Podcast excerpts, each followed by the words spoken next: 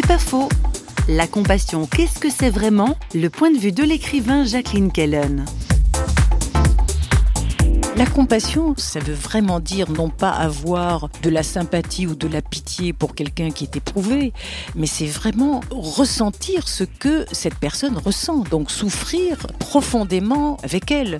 Et de nos jours, tout le monde se dit compatissant, comme si c'était très simple, comme si c'était de la sympathie, euh, de l'engouement. Or, il me semble que la compassion, c'est tout à fait de l'ordre christique. La compassion, c'est ce qui vous crucifie. Vous êtes déchiré, mais soi-même, on ne peut pas être euh, tranquille. On ne peut pas continuer à vivre lorsqu'on est atteint par la compassion. Tout être humain qui peut avoir cette expérience transcendante, en effet, il manifeste un peu de l'immense compassion de Dieu.